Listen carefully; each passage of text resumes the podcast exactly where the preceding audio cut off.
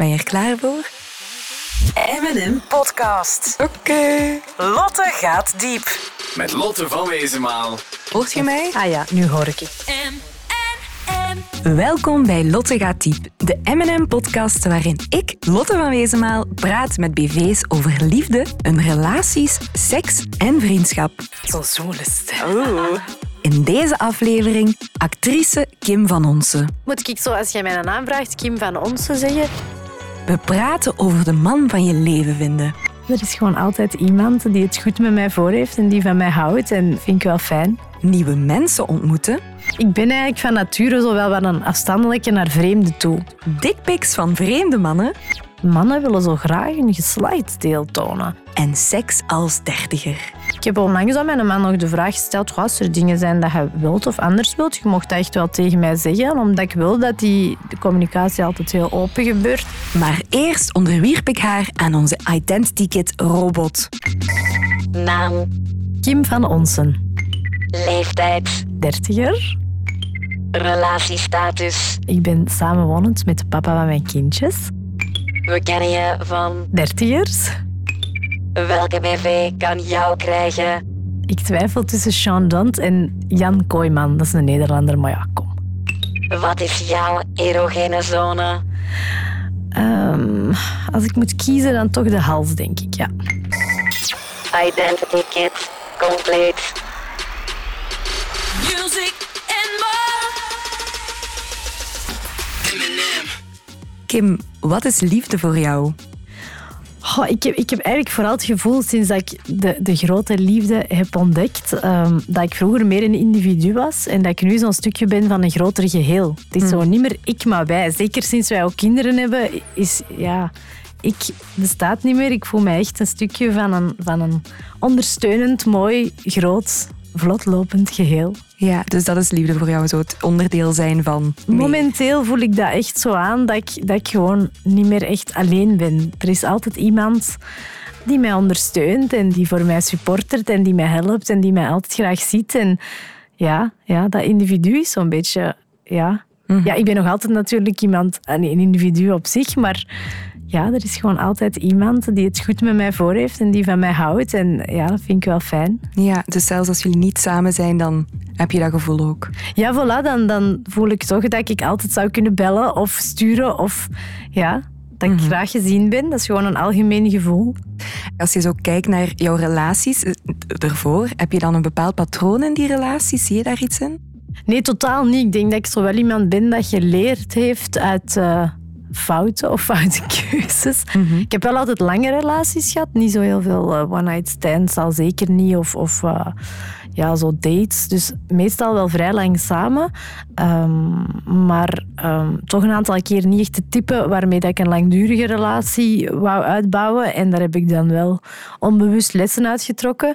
En nu ben ik samen met een man die dat dan toch die eigenschappen heeft waarvan dat ik op den duur geleerd had dat dat mij op lange termijn ging werken. En welke les heb je er dan uitgetrokken uit die vorige relaties? Ja, ik viel zo'n klein beetje op, op zo bad boys. En dat is allemaal kei gezellig eh, in het begin. Maar ja, op den duur is dat eigenlijk wel heel vervelend. Want dat zijn dan zo echte bad boys. Oké, niet meer tof.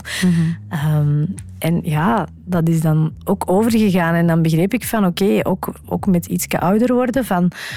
Ja, ik kreeg daar bindingsangst van, van die gasten. Want dan dacht ik, ja, oké, maar dat is allemaal nu leuk geweest. Maar als je dan sprak over samenwonen of trouwen of kinderen, ja, ik denk het nu misschien toch maar niet met u. En, en dus dan merkte ik van, oké, als ik op de lange termijn, gaat dit het niet zijn. Dus daar dat gevoel van liefde was daar totaal niet aanwezig. Nee, dat was zo meer, ja, meer passie en lust. En eh, dus zo zijn er wel een paar eh, gepasseerd. Ja, dus als ik aan jou zou vragen, jouw bepaalde type, dat zou die klootzakken zijn? Of eh, wat zou het zijn? Nee, goh, Ja, ik vind dat zo... Ik heb eigenlijk niet één type. Als je die ook allemaal op een rij zou zetten, dat zijn allemaal totaal verschillende individuen. Van uiterlijk, van innerlijk. Dus ja, nee, ik heb zo niet echt één type. Nee, van uiterlijk sowieso niet en van innerlijk? Ja, ook niet. Ehm, ja, die waren echt allemaal heel verschillend. Er was er zo ene dat mij op een piedestal zette en alles wat ik deed goed vond en geen tegengas gaf. Werkt niet bij Kim. Eh, dan, dan was er ene dat een beetje te veel tegengas gaf en ja, ook zo heel s'nachts niet thuis kwam en, en ehm, ja, bedriegen, berichten sturen. Ja, ik ben ook wel een aantal Ai. keer bedrogen geweest. Was toch ook niet dat echt.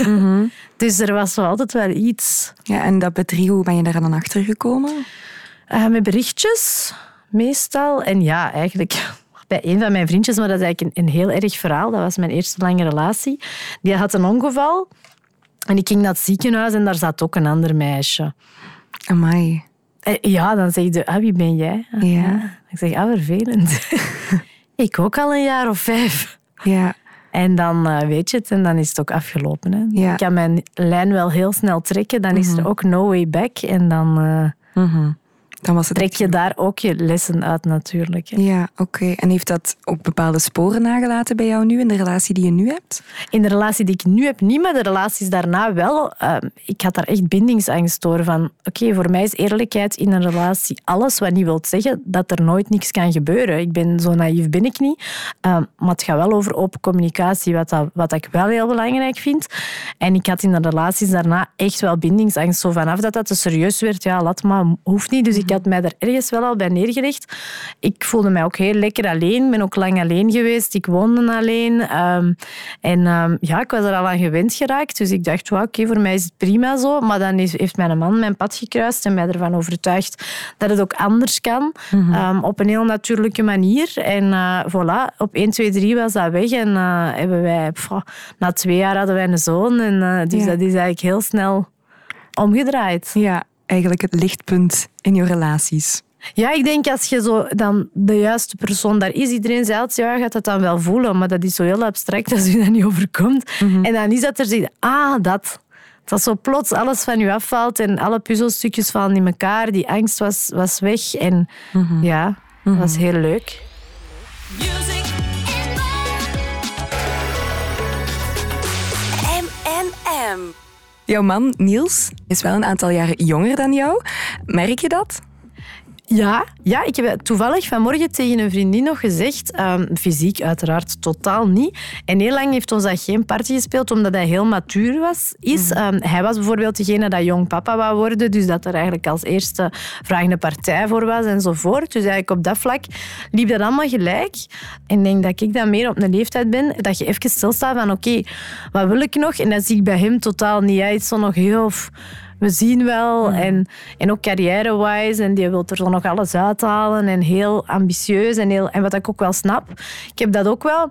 Maar ik ben zo al op een punt dat ik veel selectiever ben. En, en rustiger. En het komt allemaal wel goed. En geen stress. En, en ook veel sneller nee kan zeggen als ik iets echt niet wil of niet tof vind. Of ja, gewoon dat je daar meer bij stilstaat. En dat heeft hij nog totaal niet, wat ik ook tof vind voor hem. Maar Ja. ik heb gewoon het geluk dat ik al iets verder sta en dat minder moet of wil. Of ja, er al veel meer rust in heb gevonden van oké, het zal allemaal wel eh, goed komen. En, en ook al een paar dingen bereiken dat ik heel graag wou. Ehm, dus dat geeft wel meer rust in mijn hoofd, merk ik. Dat hij nog iets onrustiger is op dat vlak in zijn hoofd. ja. En als het omgekeerd zou zijn?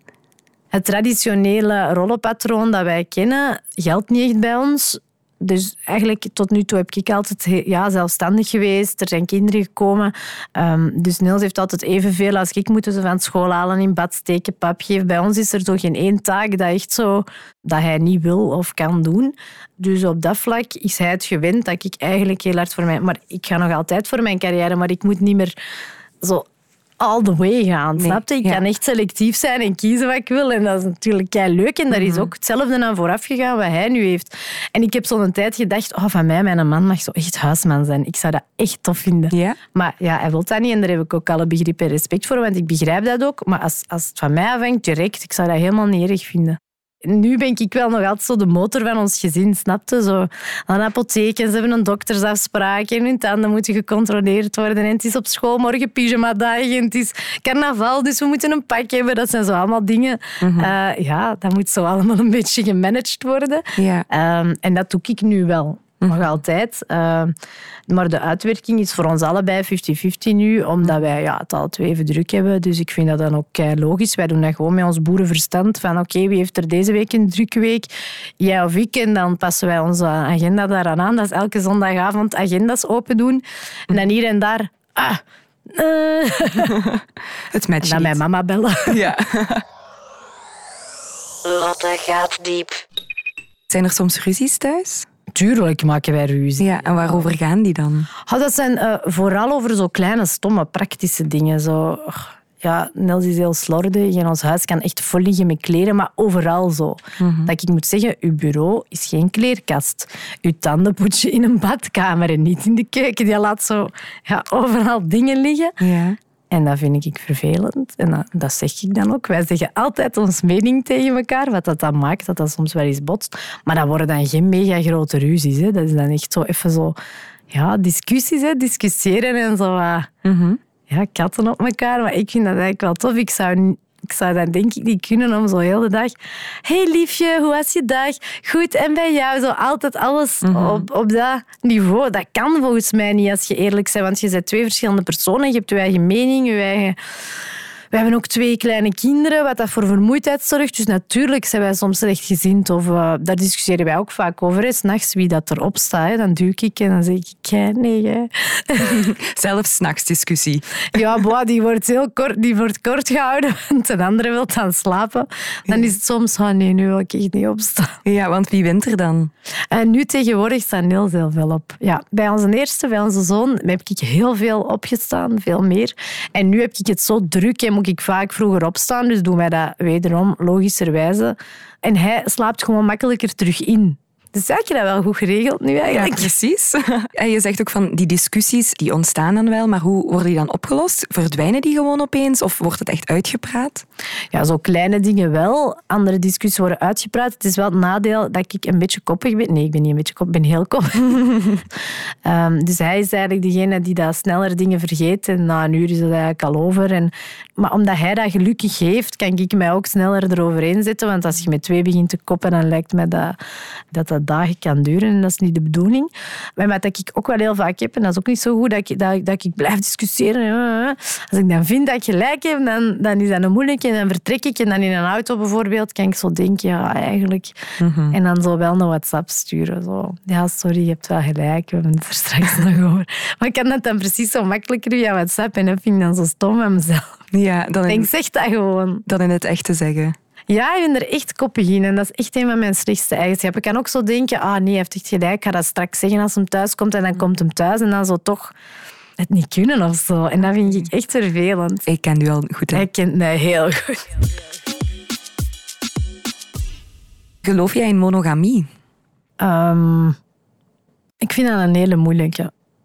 Soms heb ik toch wel het gevoel dat wij niet gemaakt zijn om ons hele leven bij iemand samen te zijn. Maar waar dat ik absoluut wel in geloof, is dat op zo'n moment je wel bepaalde keuzes kunt maken. En ik heb ook altijd tegen Niels gezegd van dat je gevoelens krijgt of aangetrokken voelt tot andere mensen, vind ik kei normaal.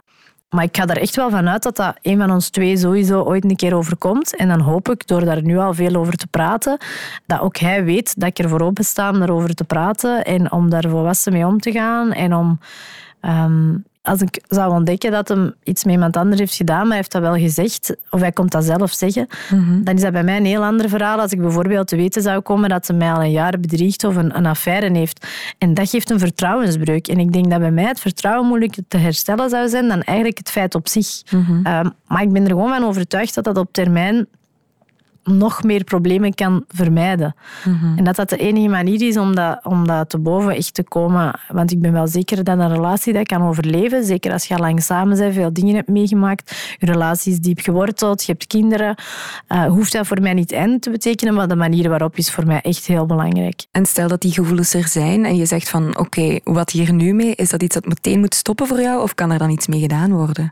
Ja, dat hangt er echt vanaf. Als je de mogelijkheid hebt om ze te stoppen, ja, liever wel. Eh, maar als dat niet werkt, ja, dan zal er maar één manier zijn en die is om te ontdekken. En ik heb ook altijd gezegd, als je denkt dat je kunt verbeteren en je bent niet meer gelukkig, ja, dan moet je ook je conclusies trekken. Hè? Absoluut. Ja. Dat, ik ben daar eigenlijk heel eh, realistisch in en heel ja, rationeel ook. Mhm. Maar het is wel of-of, hoor ik u zeggen. Niet en-en. Het zou niet kunnen om met meerdere personen. Nee, nee, nee, nee. Ik denk dat dat misschien tijdelijk kan werken, maar dat dat, dat op termijn nee. Dat vind ik allemaal te ingewikkeld. En het is allemaal al zo moeilijk genoeg. Laat ons het een beetje simpel houden. Als je met twee al overeenkomt, dat is al... eh, Dat is al heel wat. En ik ben niet zo'n simpele, dus, ehm, dus, dus met één iemand is, is voldoende. is de uitdaging groot genoeg. Ja. Ja. U werkt in de media. Is het cliché waar dat er in de media meer geflirt wordt? Snap dat eigenlijk niet zo goed, want waarom zou dat in de media meer zijn? Ik heb heel veel vrienden en vriendinnen en die werken allemaal in andere sectoren en daar hoor ik verhalen dat ik denk, oké, dat heb ik nog nooit meegemaakt of gezien. En dat zijn boekhoudkantoren, dat zijn sociaal secretariaten, dat zijn dus misschien dan jobs dat mensen niet direct zouden linken daaraan.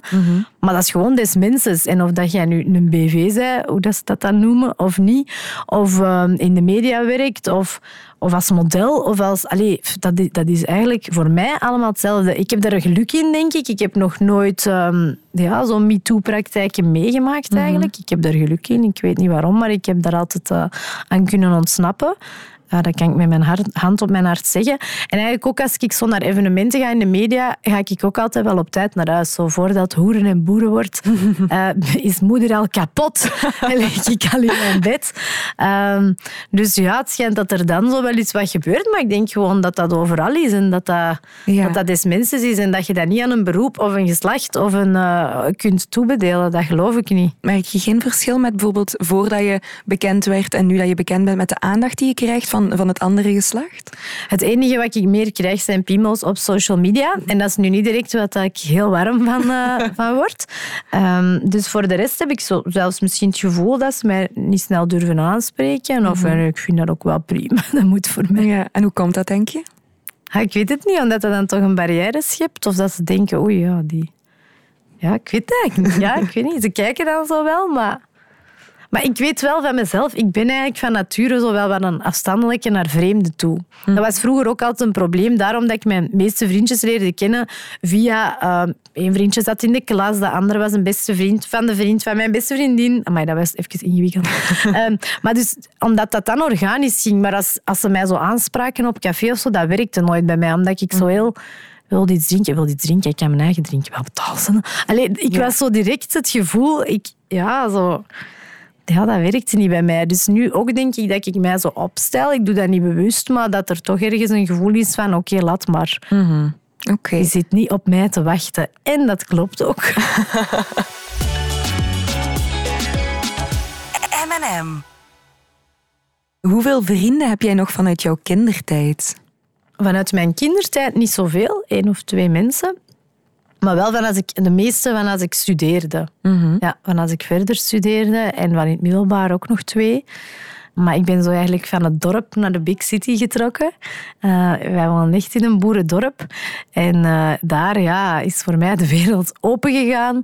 Daarvoor eh, was ik ja, zo eigenlijk een heel brave dat altijd thuis was en niks deed. En, En nu? En ja, nu ga ik wel graag eh, stappen. En, alleen nu is dat weer een andere levensfase dat ik heb. Maar toen dat ik verder ging studeren, ja, cafés die al de dag open waren, les waar dat je niet per se naartoe moest, eh, een tweede zit waarin dat je dat nog eens opnieuw kon doen. Dus ik heb mij daar even aan moeten aanpassen het eerste jaar. Toen ik dan op alles gebuist was, had ik wel door dat dat niet de manier was. Dus ik ben één keer blijven zitten, maar dan had ik ook wel door, oké, als ik een paar weken in het jaar echt mij opsluit en goed studeer, heb ik de rest van het jaar feest. Dus ik dacht, oké, dat gaan we doen. En dat heb ik dan een paar jaar gedaan. En daar heb ik echt heel goede vriendschappen, heel veel plezier gehad, heel veel dingen gedaan. Allee, eh, nooit drugs, dat wel niet, omdat ik toch een beetje een controlefreak ben. En dat dan ook ehm, altijd wou behouden. Maar ja, is dat geweest? En ja, dat absoluut wel. Ben je toch over iets onzeker over je uiterlijk? Eigenlijk zo overal kan ik heel onzeker zijn. Ik heb zo nooit het idee dat ik denk, maar zie je er goed uit? Nooit. Maar ik wel heb is heel hard vrede met hoe dat ik eruit zie. En dat is wel zo... Op een gegeven punt heb ik gedacht, kijk, het is nu zo, je gaat niet meer groeien, want dat is zo een van die dingen. Ik vind mezelf zo redelijk klein. En ja, dat kan ik nu nog 500 keer denken, maar ik kan nog altijd niet groeien.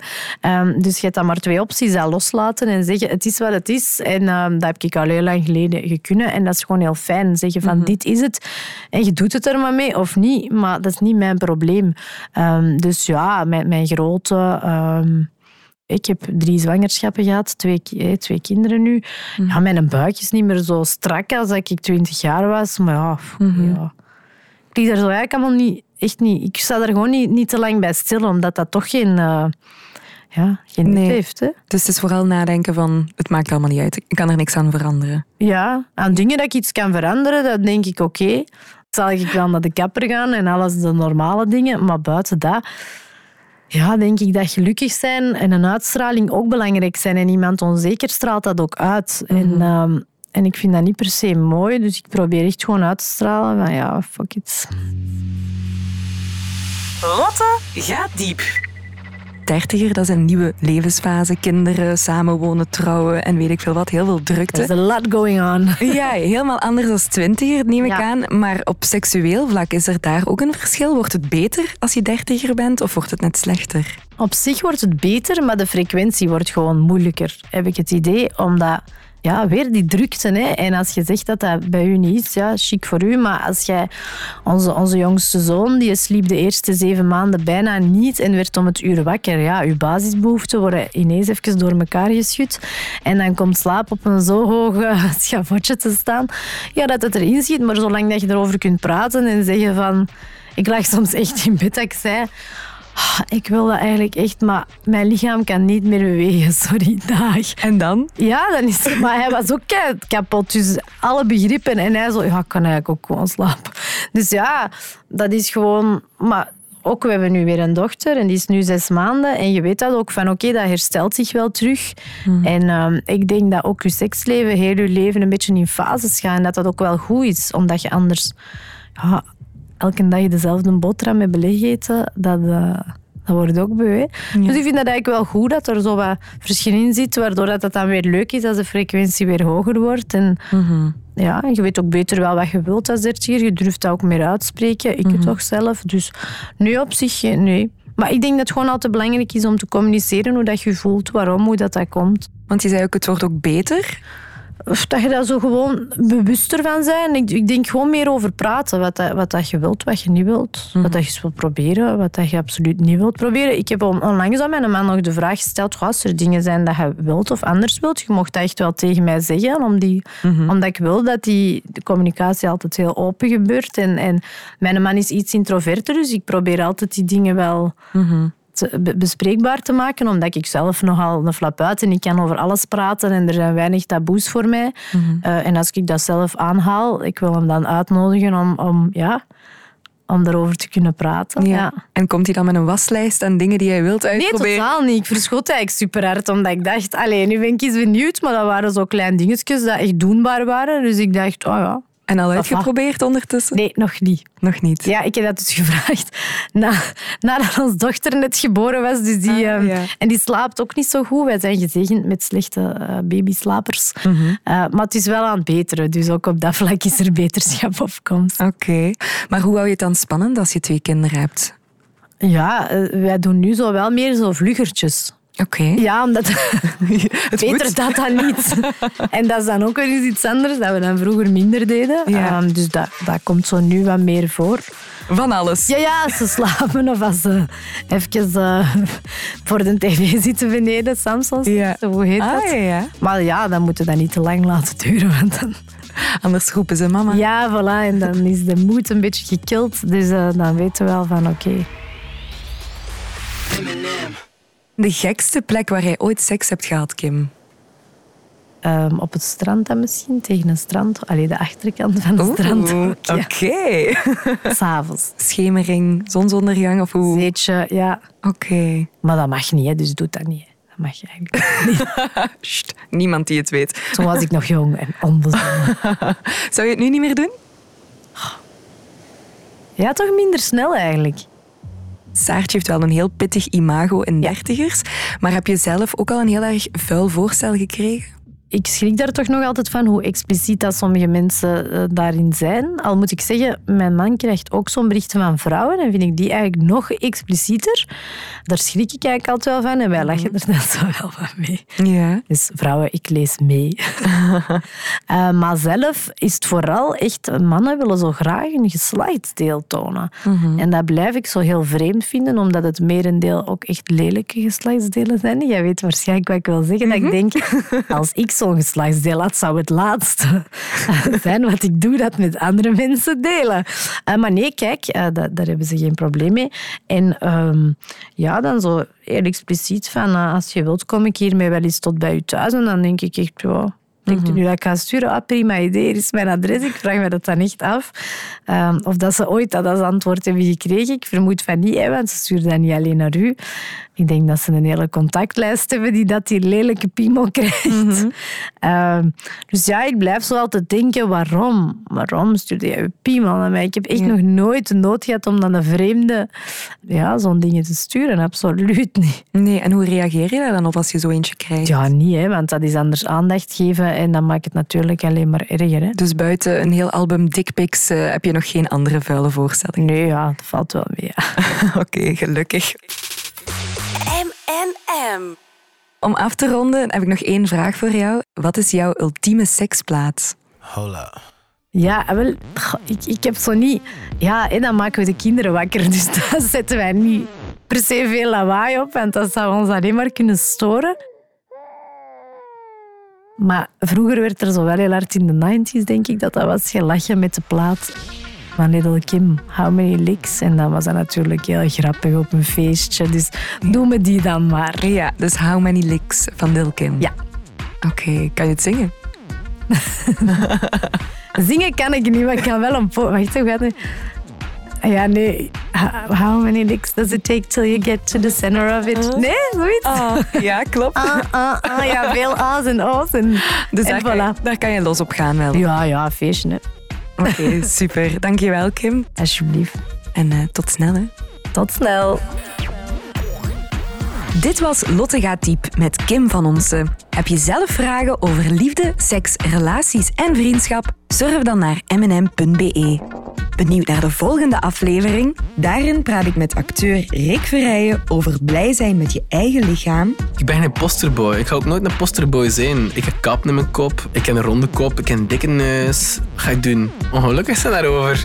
ware liefde Voor mij liefde vertrekt echt vanuit een allerbeste vriendschap ook. en friemelen op een struisvogelboerderij. En ik weet op een bepaald moment zo in een veld lagen en dat er ineens echt zo zeven lama's en een struisvogel. Oh my god. Tot de volgende keer. Music and more. M&M.